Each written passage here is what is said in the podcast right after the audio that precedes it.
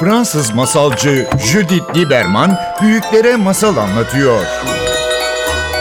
Masal Buya başlıyor. Masal Buya'ya hoş geldiniz. Bu hafta bizim konumuz illeri dönüşüm yani atmadan yeniden kullanmak. Aslında masal anlatmak da bir illeri dönüşüm örneğin. Çünkü her hafta anlattığım hikayeler aslında çok ama çok eski.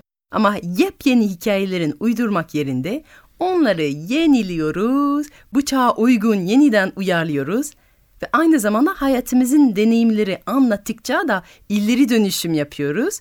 Çünkü yaşadıklarımızı hikayeye dönüştürüyoruz. O nedenle bugün stüdyomuzda Hasibe Akın'la beraberiz. Hasibe şehirde illeri dönüşüm sağlamak için mevcut yaşam alanlara değişim yaratan bir mimarsın. Ve bugün beraber çok hoş bir illeri dönüşüm nedir, ne değildir, nasıl yapılır hakkında bir sohbet için seni çağırdık. Ama direkt konuğa dalmadan önce sana bugün illeri dönüşüm konulu bir masal anlatmak istiyoruz. Burada Gözde Berberoğlu ile beraber müzik çalacak bize ve bu masaldan sonra sohbete dağılalım. İlleri dönüşüm nedir, ne değildir, nasıl uygulayabiliyoruz hayatımızda? Var mısın Hasibe? Harika. Hoş geldin bu arada. Hoş bulduk. tamam, o zaman Davet başlıyoruz. Teşekkür ederim. Joseph bir terziydi. Bir zamanlar küçük bir şehirde küçük bir dükkanı vardı ve her gün sabahtan akşama kadar tiki tiki tiki tiki tiki tik dikiş dikerdi. Ne dikerdi? İlkbaharda keten ceketler, yazın çiçekli elbiseler, sonbaharda yumuşak gömlekler ve kışın paltolar. Her müşteri kumaşını kendi getirirdi. Rengarenk ipekler, ince krep kumaşlar, yumuşak kadifeler ve Joseph ölçü alıp siparişlerini onlara göre hazırlardı. Joseph hayatından memnundu. Ama bir hayali vardı. Her gün müşterilerine özel kıyafetler dikmesine rağmen onun hiç yün kumaştan güzel bir paltosu olmamıştı. Onun hayali de işte buydu. Çok güzel, koyu yeşil, mavi ve turuncu, çizgili bir yün kumaş alıp ondan kendisini simsicak tutan bir palto yapmak. Gözlerini kapatıp kendini karlı sokaklarda onunla gezerken görüyordu. Palto öyle sıcak ve yumuşaktı ki onu sıcak tutuyordu hayallerinde. Böyle bir hayali gerçekleştirmenin kolay olacağını zannetmeyin. Joseph her hafta kazandığı para ancak yemek ve kirasını karşılıyordu. Elinde hiç fazladan para kalmıyordu. Ama Joseph'in annesi ona bir şarkı öğretmişti çocukken. Çalışırken Joseph kendisine hep o şarkıyı söylerdi.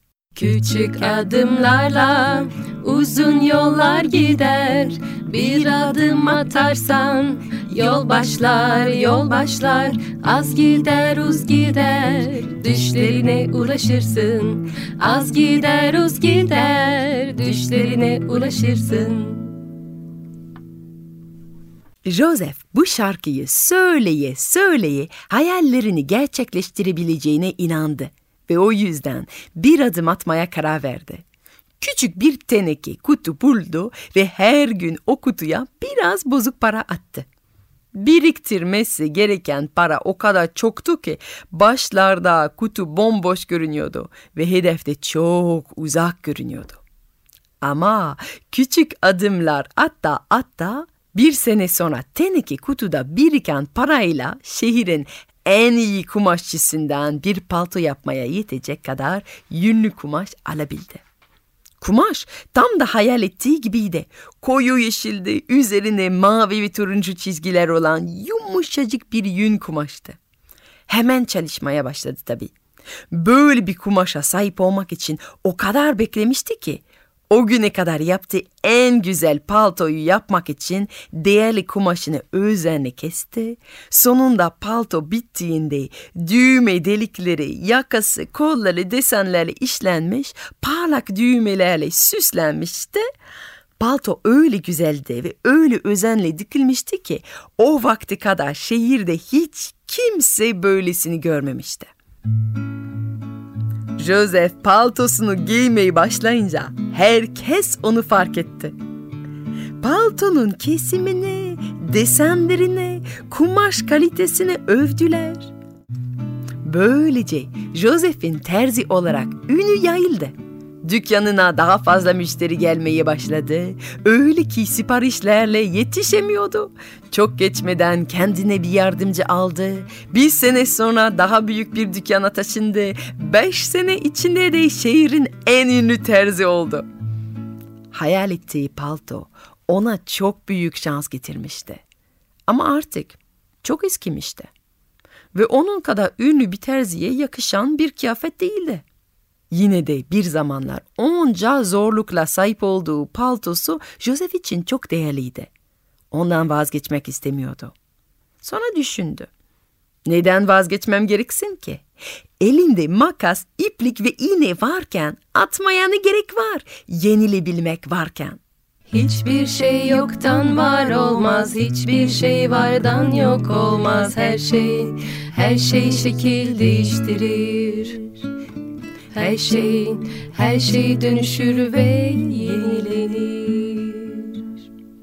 Ve o gece Joseph büyük terzi makasıyla o çok sevdiği paltosu kesti, biçti, dikti, bütün gece çalıştı. Bir sonraki sabah çok güzel, yepyeni bir ceketle çıktı atölyesinden. Yine büyük bir etki yarattı ve bütün şehir Joseph'in eşsiz yeteneğini konuştu.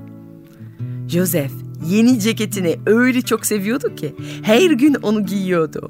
Ve tabii ki zamanla o da eskimeye başladı. Yakası karardı, kolları inceldi, dirsekleri delindi. Bir gün karısı Joseph'in karşısına dikilip artık bu ceketi atma zamanı geldiğini söyledi. Ama Joseph senelerdir ona eşlik eden ve ona ün getiren kıyafetten ayrılmak istemiyordu. Ve de düşündü. Neden vazgeçmem gereksin ki? Elimde makas, iplik ve iğne varken atmaya ne gerek var? Yenilebilmek varken. Hiçbir şey yoktan var olmaz, hiçbir şey vardan yok olmaz. Her şey, her şey şekil değiştirir. Her şey, her şey dönüşür ve yenilenir. Joseph eski ceketini alıp kesti, biçti, dikti, gece boyunca çalıştı ve sabah atölyesinden çok güzel, yepyeni bir yelekle çıktı. Yeleğini her gün giydi. Hem güzel görünüyordu hem de sıcak tutuyordu. Onu her giydiğinde gençliğinde o ilk kumaşı almak için sarf ettiği çabayı hatırlayıp her gün keyifle işine gidiyordu. Zaman hızla geçip gitti ve artık o yelek de eskidi. Ama Joseph vazgeçer mi? Hayır asla. Bu kumaştan illaki bir şey yapabileceğini düşündü. Elimde makas, iplik ve iğne varken atmaya ne gerek var? Yenilebilmek varken. Hiçbir şey yoktan var olmaz, hiçbir şey vardan yok olmaz. Her şey, her şey şekil değiştirir. Her şey, her şey dönüşür ve yenilenir. Eski yeleğini alıp kesti, biçti, dikti ve atölyesinden çok güzel yepyeni bir kravatla çıktı. Artık Joseph başka bir kravat takmıyor ve her gün onu bağlarken mütevazi başlangıcını hatırlayıp şükrediyordu.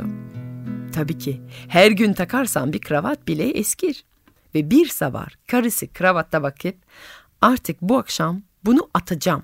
Böyle bir kravat yakışır mı şehrin en iyi terzisine dedi. Joseph atölyesine giderken tabii ki dilinde şarkısı vardı. Elimde makas, iplik ve iğne varken atmaya ne gerek var? Yenilebilmek varken. Hiçbir şey yoktan var olmaz, hiçbir şey vardan yok olmaz. Her şey, her şey şekil değiştirir. Her şey, her şey dönüşür ve yenilenir. Ve atölyeye vardığında ne yapması gerektiğini bulmuştu. Düğme makinesinin başına oturup kravattan dört tane kumaş kaplı güzel düğme yaptı. Onları da yeni diktiği bir yeleği taktı. Artık sabah yeleğini giyerken iliklediği düğmelerin kumaşı ona mütevazi başlangıcını hatırlatıyor, rahat hayatı için şükrediyordu. Ama bilirsiniz, düğmeler zamanla düşer. Düğmeler tek tek düşüp kayboldu. Bir akşam eve geldiğinde yolda son düğmesini de kaybettiğini fark edince Joseph çok üzüldü. Oğlu babasının neden üzüldüğünü merak edip sordu. Ve Joseph anlattı. Gençliğimde bir kumaş almıştım. Kumaştan palto yaptım.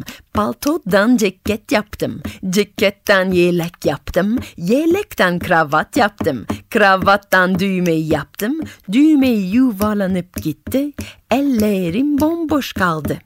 Joseph'in oğlu gülümsedi ve babasına şöyle cevap verdi. Kumaştan palto yaptın, paltodan ceket yaptın, ceketten yelek yaptın, yelekten kravat yaptın, kravattan düğme yaptın. Bütün bunlara bakıp bir hikaye anlattın. Ve o günden beri Joseph'in ailesinde bu hikaye anlatılıyor. İşte hikayeler yaşadıklarımızdan var oluyor. Hayatımıza bakıp onu anlamaya çalıştıkça şekillenir her hikaye. O an dönüşür ve yenilenir hayat dediğimiz masalda. Hiçbir şey yoktan var olmaz, hiçbir şey vardan yok olmaz. Her şey, her şey şekil değiştirir. Her şey, her şey dönüşür ve yenilenir. Evet, Hasibe nasıl buldun masalımızı? Gerçekten çok etkileyici. Yani Joseph karakteri ve karısı bana dedemi ve babaannemi hatırlattı. Ah, Evet. Yani Joseph dedeme çok Joseph benziyor. bu ara benim dedemin adı. O Öyle yüzden mi? o adı koydum yani. benim dedem terziydi. Evet. Ee, Gerçekten ve adı Joseph. O Aha. nedenle bu masalın terzinin adı Joseph. Harika. Yani galiba onlardan öğreneceğimiz çok şey var. Yani Joseph'in her yaptığı adım bana dedemin kendi atölyesinde çalıştığı anları hatırlattı.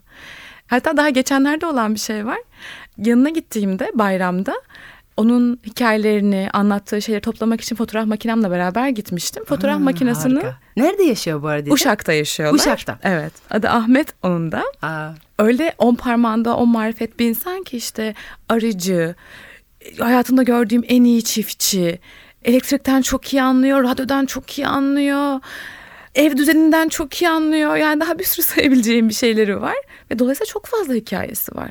Fotoğraf makinesini götürürken şarj aletini İstanbul'da unutmuşum. Bunu fark ettiğimde çok Ne sinir bozucu bir şey değil mi? makine Bütün proje bitti. Aynen Şarj yok. Şarj aleti yok. Aynen öyle. Ne yapayım ne edeyim derken bir arkadaşım dedi ki Hasibe sosyal medyaya yaz hemen. Aynı makinenin şarj aleti olan birisi varsa kargolatır kargolayı alırsın. Hemen telefonumu elime aldım. Sosyal medyaya yazdım. Şu makinen şarj aleti olan var mı? Acil durum diye. Bu arada hani oradaki sürecim boyunca ilk defa neredeyse telefonumu elime almışım. Dedem hemen karşı çıktı görünce. Dedi ki bu telefonlar da elden eksik olmuyor. Devamlı dedi eliniz bir eliniz telefon. Dede dedim acil durum. Ne oldu dedi. Dedim fotoğraf makinesinin şarj aletini İstanbul'da unutmuşum. Sosyal medyadan arkadaşlarıma yazıyorum dedim. Ne olacak dedi. Onlar da varsa gönderecekler dedim. Ya dedi siz nasıl çocuklar olmuşsunuz dedi. Oradan dedi herkes görüyor mu şimdi bunu dedi. Evet dedim dedi görüyorlar. Gören de ses ediyor ve sonra ardından da kargoya verip gönderme ihtimalleri var. Kızım dedi ya siz dedi bir şeyiniz olmayınca böyle de hemen dışarıya mı dedi soruyorsunuz dedi. Yani dedi bir önce dedi biz acaba bunu yapabilir miyiz diye bir düşünmüyor musunuz dedi. Dede dedim şarj aletini mi yapacağız? Oh ne güzel bir soru ama yani onun sorduğu şey biz yapabiliyor muyuz? Yani çok hoş bir soru evet. E Benim aklım tabii hemen şarj aletini yapmaya gitti. O da dedi ki neymiş senin bu şarj aletin ver bakayım dedi. Dede dedim şimdi bozmayalım gerek yok.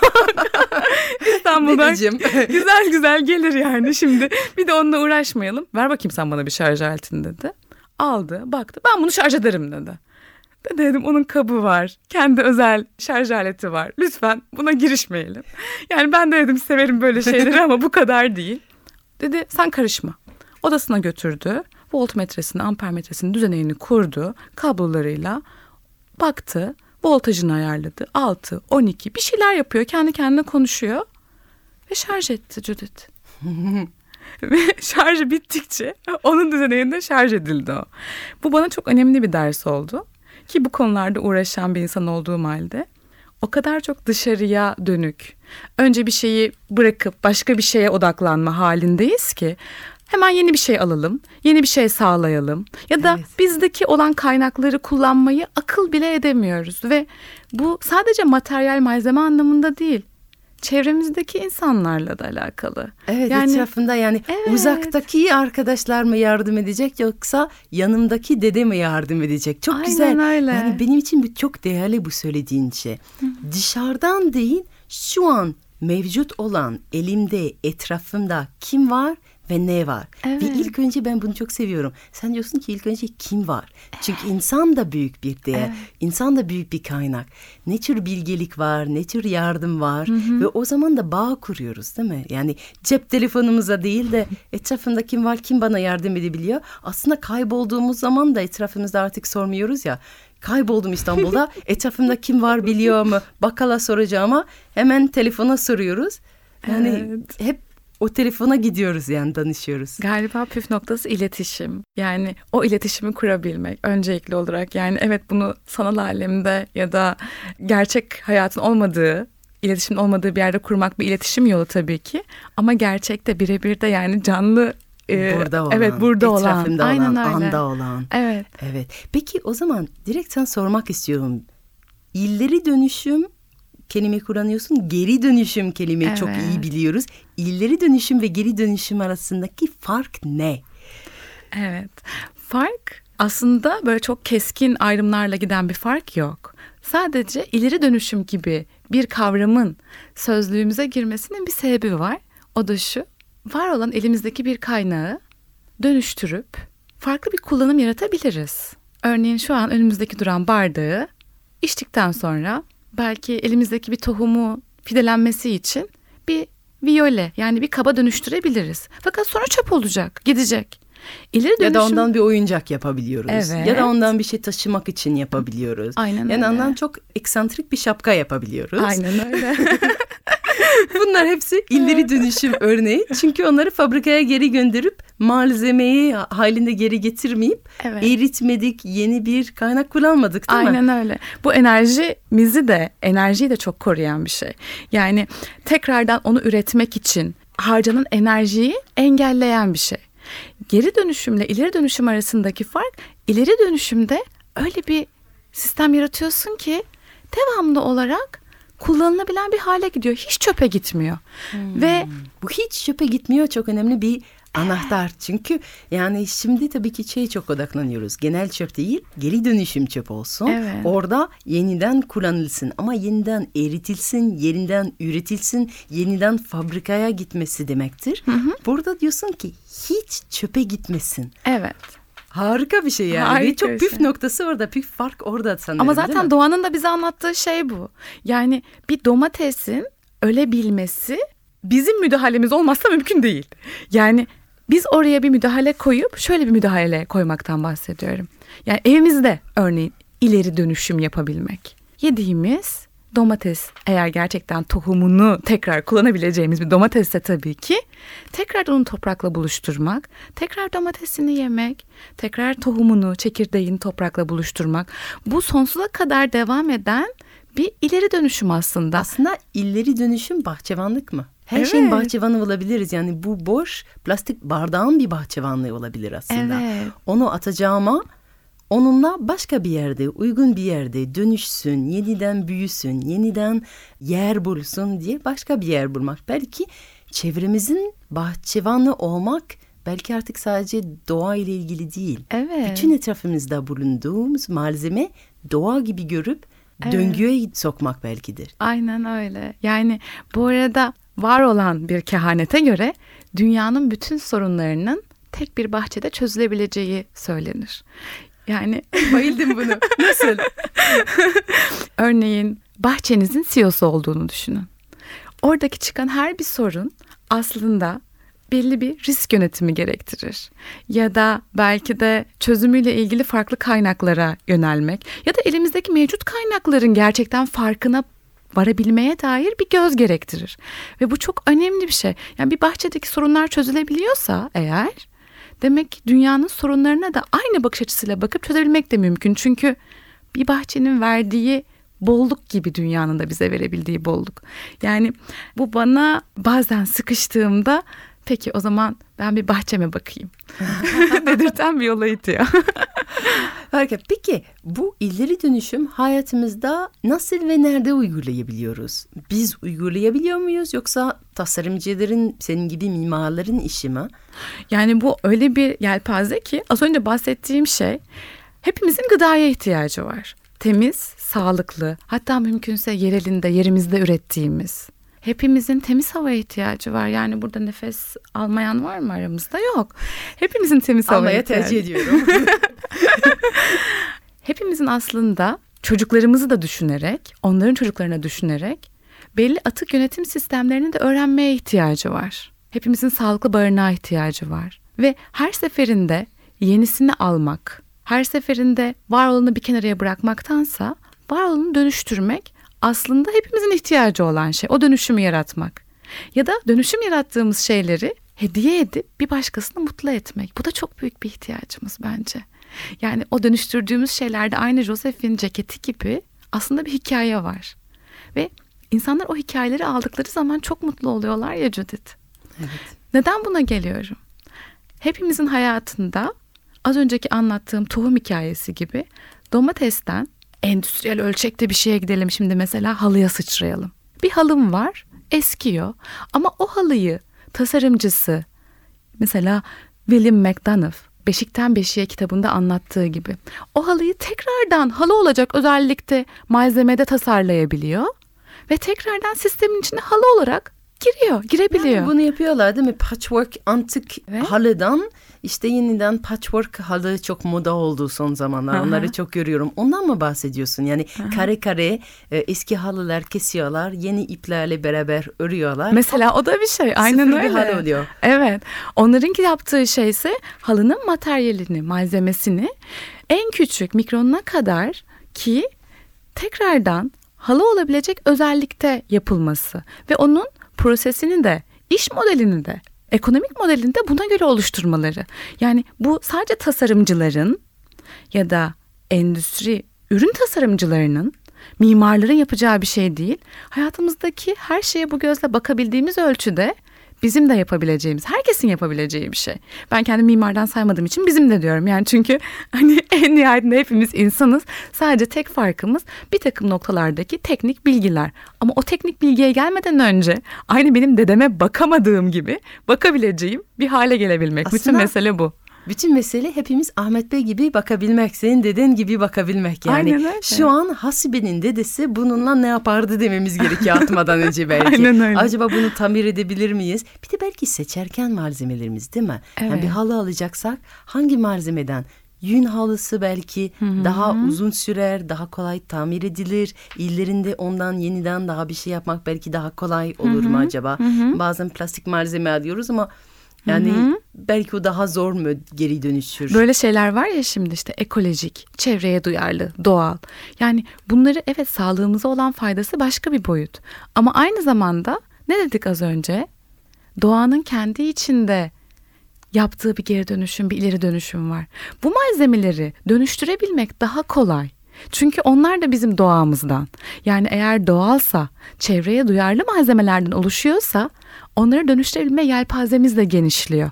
Bu anlamda da o tarz malzemelere yönelmek bize böyle bir alan tanımlıyor. Harika. Peki bizim programımızın sonuna doğru geliyoruz.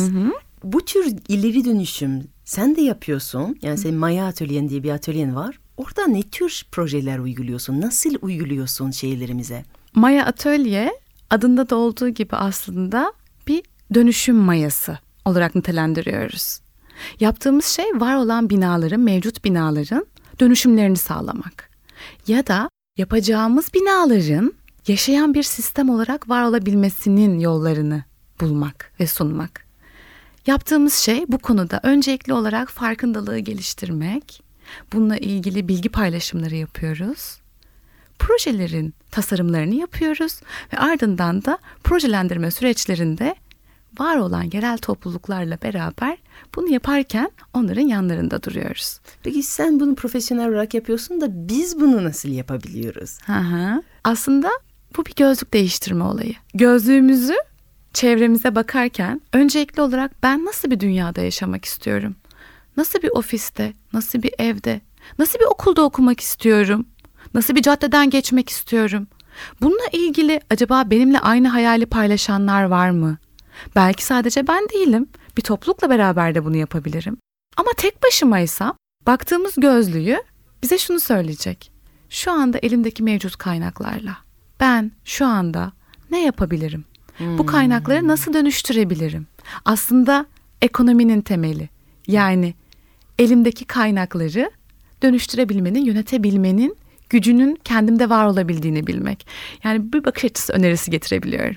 O zaman yani biraz Joseph gibi, biraz senin deden Ahmet gibi Evet. ellerimizde ne var ve onunla ne yapabiliyoruz? Çok Evet. güzel bir soru, çok güzel bir sohbet. Teşekkür ederim Ben teşekkür Hasibe. ederim davetiniz için. Fransız masalcı Judith Lieberman büyüklere masal anlatıyor. Masal Buya sona erdi.